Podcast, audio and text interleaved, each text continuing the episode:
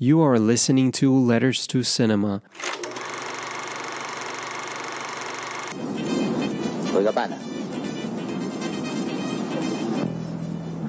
Tengo algo que le puede interesar, brother.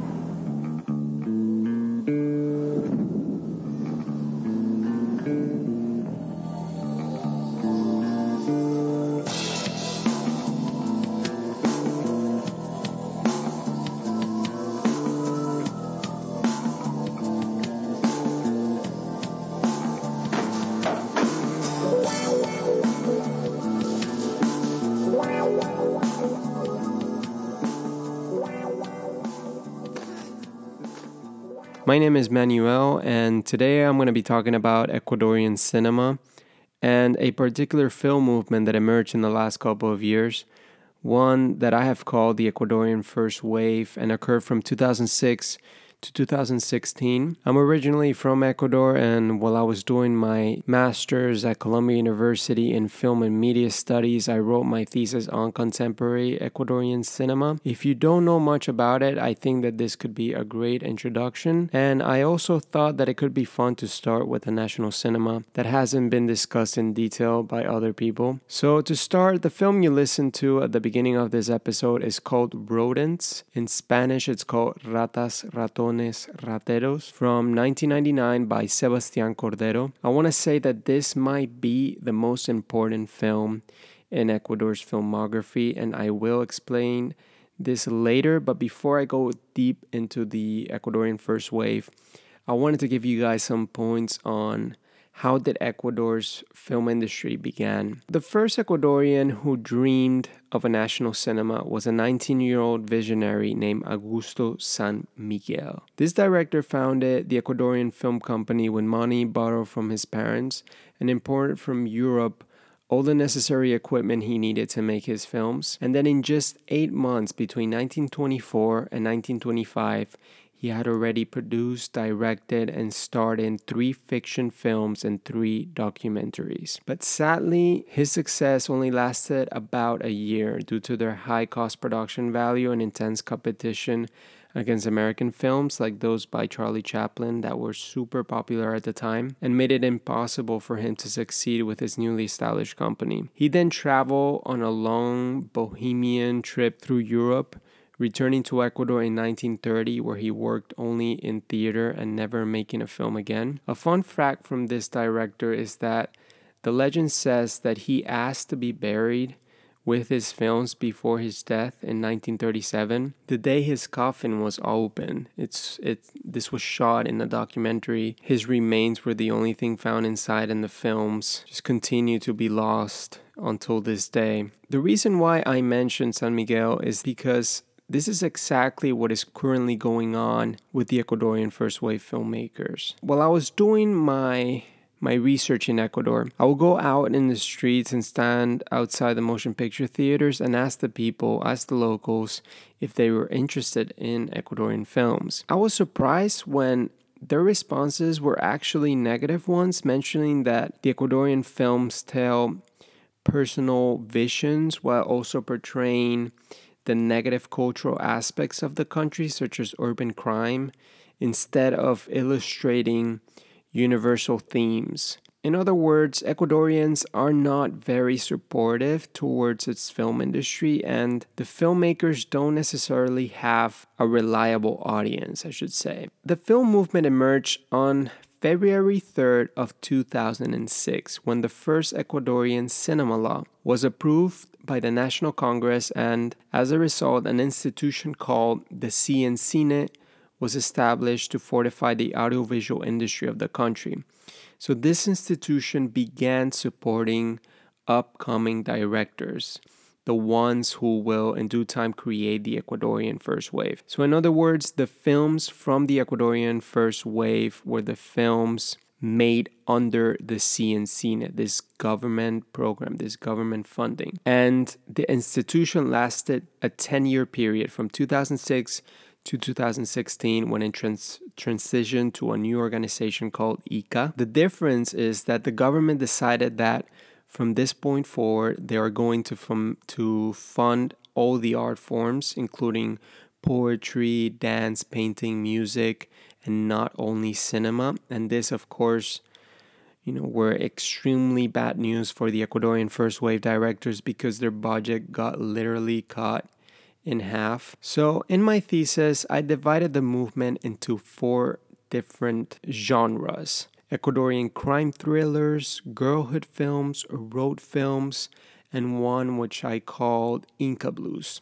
And I wanted to analyze these four genres just to give you an idea of what an Ecuadorian film is like. As I said before, discussing the work of Sebastian Cordero, Sebastian Cordero is without a doubt the master of Ecuadorian crime thrillers. His debut feature, Rodents, initiated a rebirth in the country's film industry and gave Ecuadorian cinema like a particular status that it didn't have before by winning awards at international film festivals. So Rodents is about the crime life of Salvador who lives with his father and mentally ill grandmother in the barrios of Quito, and one day receives the visit of his delinquent cousin, Angel, who is fleeing from a dangerous gang in the coastal city of Guayaquil. He then drags Salvador into a series of misadventures, putting not only their lives in danger, but also the ones of their loved ones, like the grandmother. And throughout his filmography, Cordero comments on one particular issue and that is how the films show the threat of violence associated with drugs, which has contributed to the rise of all types of crime, including homicides, robberies, sexual assaults, home invasions, and sending out a damaging portrayal of the country abroad, especially for visiting tourists. To clarify this point, there's a scene in the film where Angel and his cousin are at the station waiting for the train headed to Quito and Salvador decides to go for a walk inside the terminal. And in his walk, he spots an American tourist couple sleeping on the floor and approaches them. We see him grab the tourist's fanny pack and take all the money inside, and then he raises his head to check if they're still sleeping and gets scared when he realizes the woman is wide awake. And then, in shock, the woman just stays silent and decides not to wake up her husband and Salvador just leaves quietly with the money in hand and goes to buy the train tickets. And the most exciting and interesting part of the scene is that Cordero stars as the male tourist who eventually wakes up. My idea will be that by putting himself in the position of the mistreated foreigner, he criticizes the Ecuadorian culture for being the way it is, while most Ecuadorians just criticize his work for portraying the urban crime that goes that goes on all over the country. I believe Cordero finds it necessary as it may be just one of the few ways to spread caution on this matter. And as a result, this is the primary reason why Ecuadorians believe these films only damage the country's image abroad by sending out a pessimistic impression. But to be honest, as I will describe them, they're just an accurate representation of Ecuador that is painful to accept in, in my country. Salvador.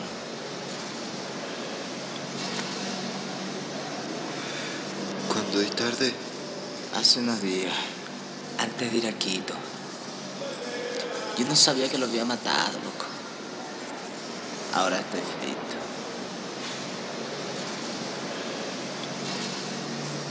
¿Habías matado a alguien vos?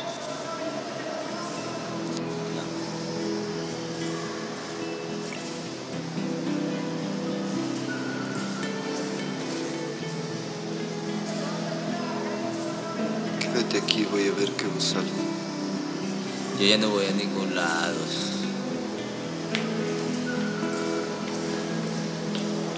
Familia, ¿cómo van esos ataques? Mejor. Más que nada es la atención.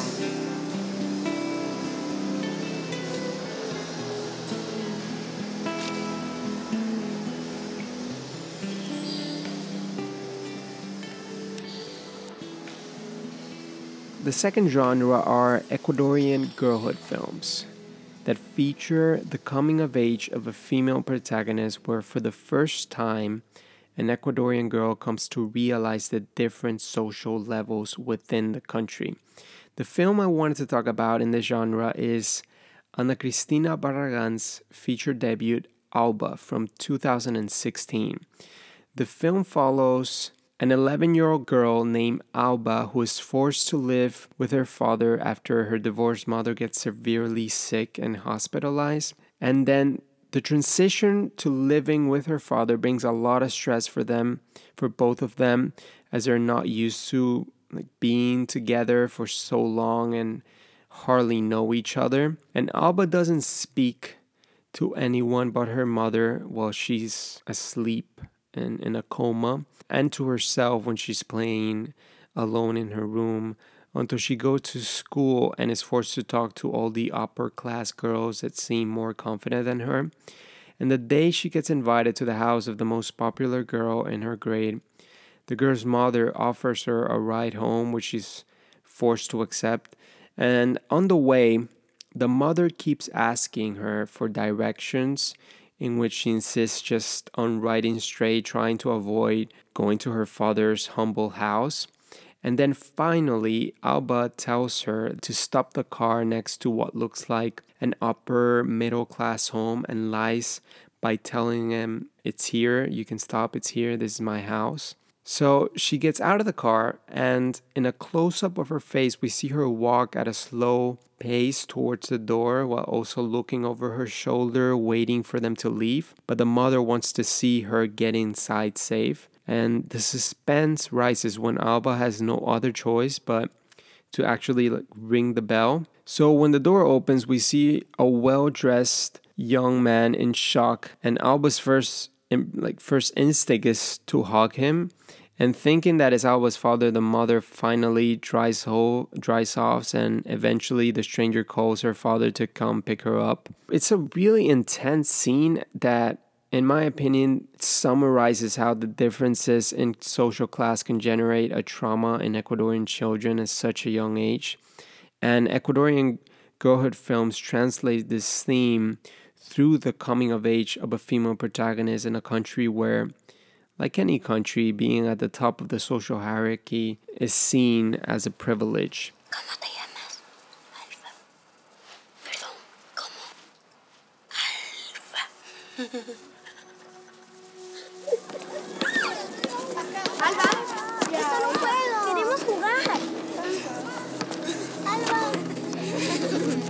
¿Qué es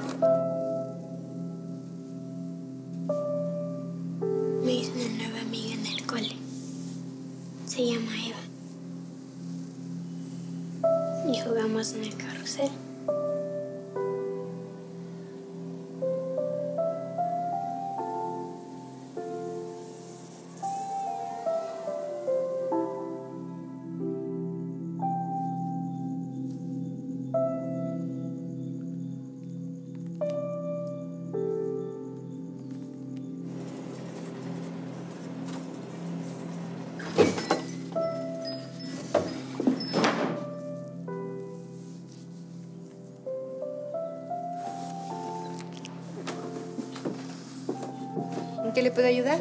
Unas espadas femeninas. Con alas, sin alas. Un- una- unas pequeñas para niña. Date un beso con Alba por 5 segundos. Uno, dos, tres, cuatro, cinco. Eso,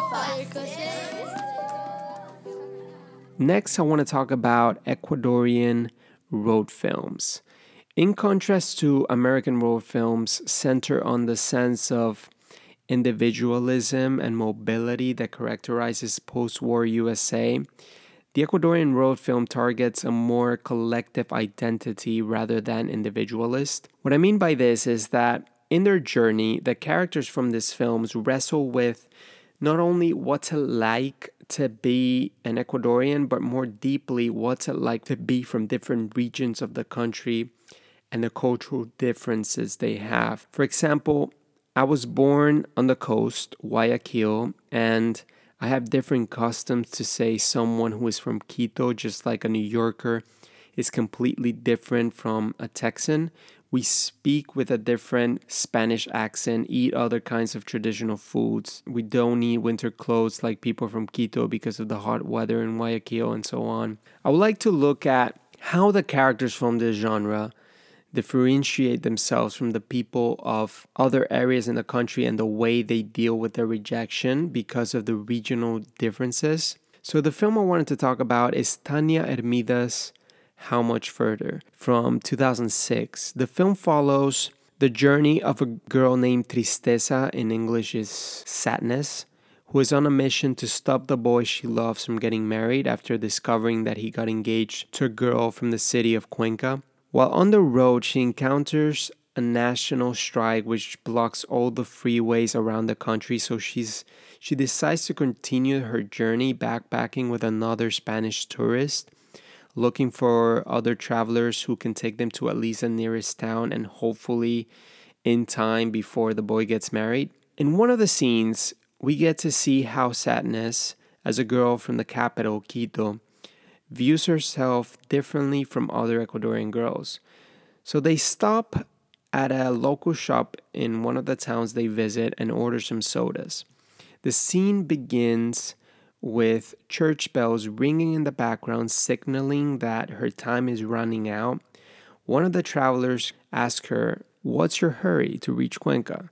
So she tells him about her plans of stopping the boy's wedding and insists that the only reason why he's getting married is because he got the girl pregnant. She later describes the boy's fiance as the typical Cuencana girl, green eyes, works in a bank, goes goes to church, paints her nail while she waits for her husband to appear. In other words, the complete opposite to her, as she's a city girl who doesn't like to dress up and considers herself more of a liberal. In short, one of the reasons why the boy wouldn't marry her is because his family won't accept a girl from Quito, from the capital. And after traveling the entire country for a boy she just met once at the beach, she realized that her rejection is due to the regional differences between the two. And this is what Ecuadorian road films do is to analyze the difference between the regions in Ecuador and the cultural habits each region has. Yo una vez vi una película en la que la gente estaba en una estación de autobuses, que se encontraba en la mitad de la nada y no podían salir. Que los volcanes molan, que los indios flipan, que los colores alucinan. O sea, este es un país que tiene unos problemas también. Ahorita, por ejemplo, hay un paro, ¿sí cachas? Sí, cacho, cacho, pero es que no se ve.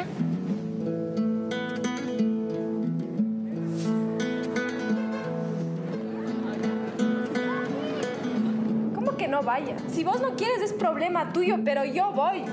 Yo soy Esperanza. ¿Tú cómo te llamas? Me llamo Tristeza. No me lo creo, vamos.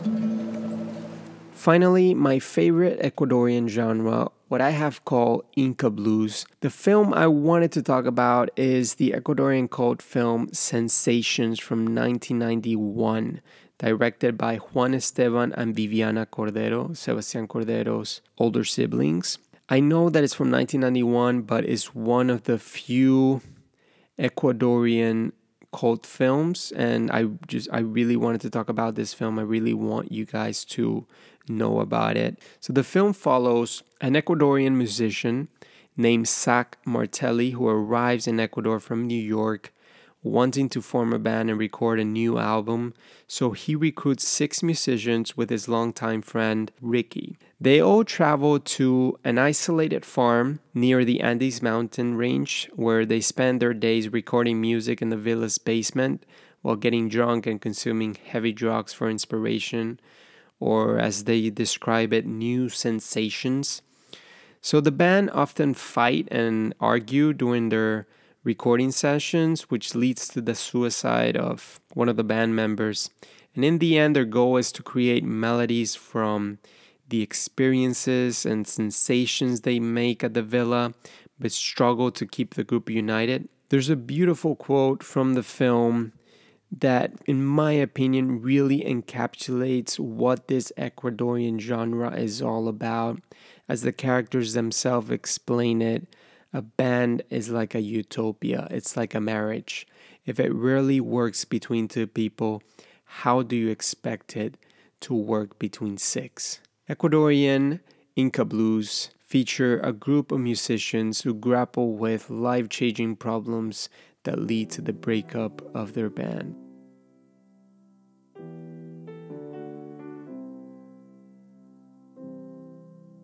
Almost a hundred years later, what the Ecuadorian First Wave directors are attempting to accomplish can be compared to San Miguel's aspirations of once wanting to give birth to an Ecuadorian film industry. With the Ecuadorian First Wave transitioning into something new, lies the possibility of a second wave to emerge under ICA. In the light of this, let's turn the page and allow the Ecuadorian second wave to begin. I really hope you guys liked this episode. Let me know on the Instagram account which film movement I should do next. Thank you so much for listening and keep watching films.